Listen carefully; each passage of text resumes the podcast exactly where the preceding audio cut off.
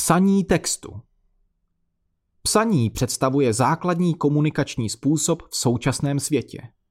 Píšeme zprávy na WhatsApp, tweetujeme, máme blogy, knihy, články. Psaní je přitom něco, co se běžně učí někdy v první třídě a na první pohled může končit tím, že znáte všechna písmenka. Jenže, jak říká známá metafora, z rozsypaných písmenek se Shakespeareovy sonety náhodně neposkládají ani nejrychlejším strojem za dobu trvání vesmíru. Psaní je tedy něco více než znalost písmenek a pravidel, jak z nich tvořit slova. Zatímco na amerických vysokých i středních školách se celé roky trénuje něco, čemu se říká tvůrčí psaní, u nás je situace v určitém ohledu jiná. Na matematiku i fyziku se dostanete i tehdy, když dobře psát neumíte, což třeba v USA nebo Velké Británii není pravda. I když i tam vás čeká třeba bakalářská práce. Psaní se během jedné vyučovací hodiny nikdo nenaučí. Je to podobné jako s hraním na housle. Relativně rychle je možné pochopit základy teorie, osvojit si některé metody.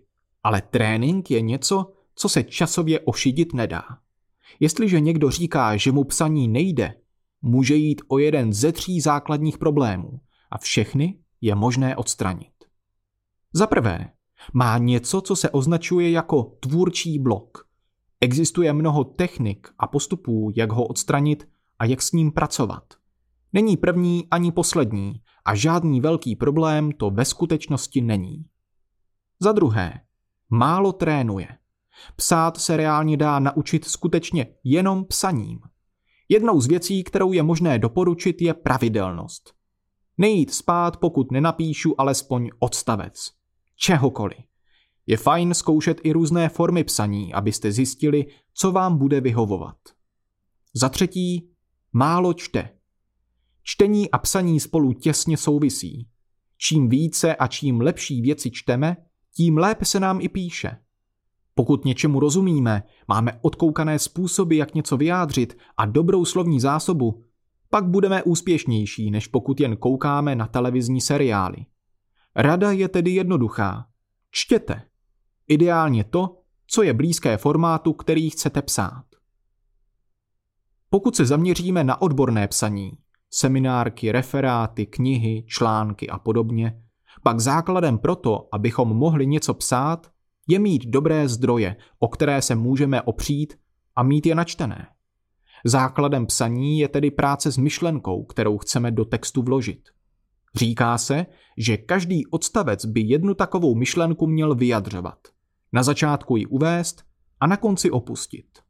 Začátek odstavce současně navazuje na předchozí a umožňuje tvořit hladký a čtivý text. To zní jako hodně obecná hraběcí rada, kterou při běžném psaní ne vždycky dokážeme uplatnit. Ale zkuste psát skutečně takové odstavce, které budou mít jednu centrální myšlenku. Ne více, ne méně. A pak je nějak spojit dohromady. Tím se dostáváme ke dvěma základním stylům psaní. První skupina autorů jsou lineární typy. Začnou psát vlevo nahoře a po několika hodinách klepání nebo pohybu perem mají výsledný text hotový. Málo přepisují, málo upravují. Takových lidí je málo a musí mít skutečně velkou načtenost a ideálně i autorskou zkušenost. Většina lidí pracuje ale tak, že je jim vlastní nelineární styl. Píší po kouscích, podle toho, co jim zrovna přijde zajímavé a důležité. A z hromady zápisků v jeden okamžik pak začnou skládat výsledný text.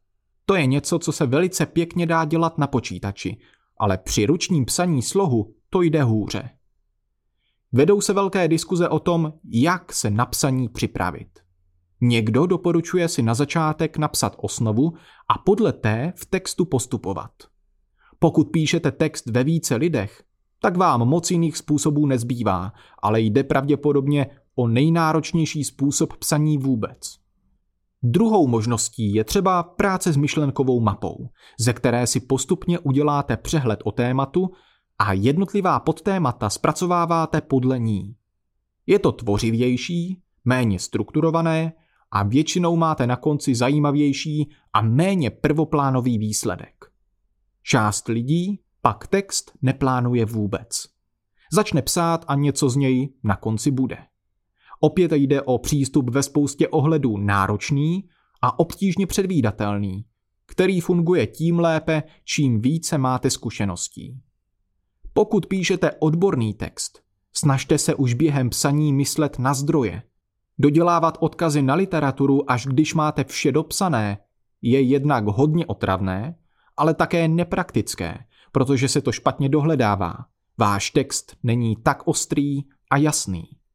Nemusíte vždy vše citovat podle normy, to zvládne až závěrečná korektura, ale bez toho, abyste si vedli průběžnou evidenci toho, odkud dané tvrzení máte, se skutečně neobejdete. A ještě tři krátká doporučení na závěr.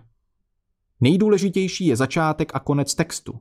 Věnujte jim zvýšenou pozornost. Na začátku musíte natchnout a zaujmout a na konci textu zhrnout a uzavřít téma.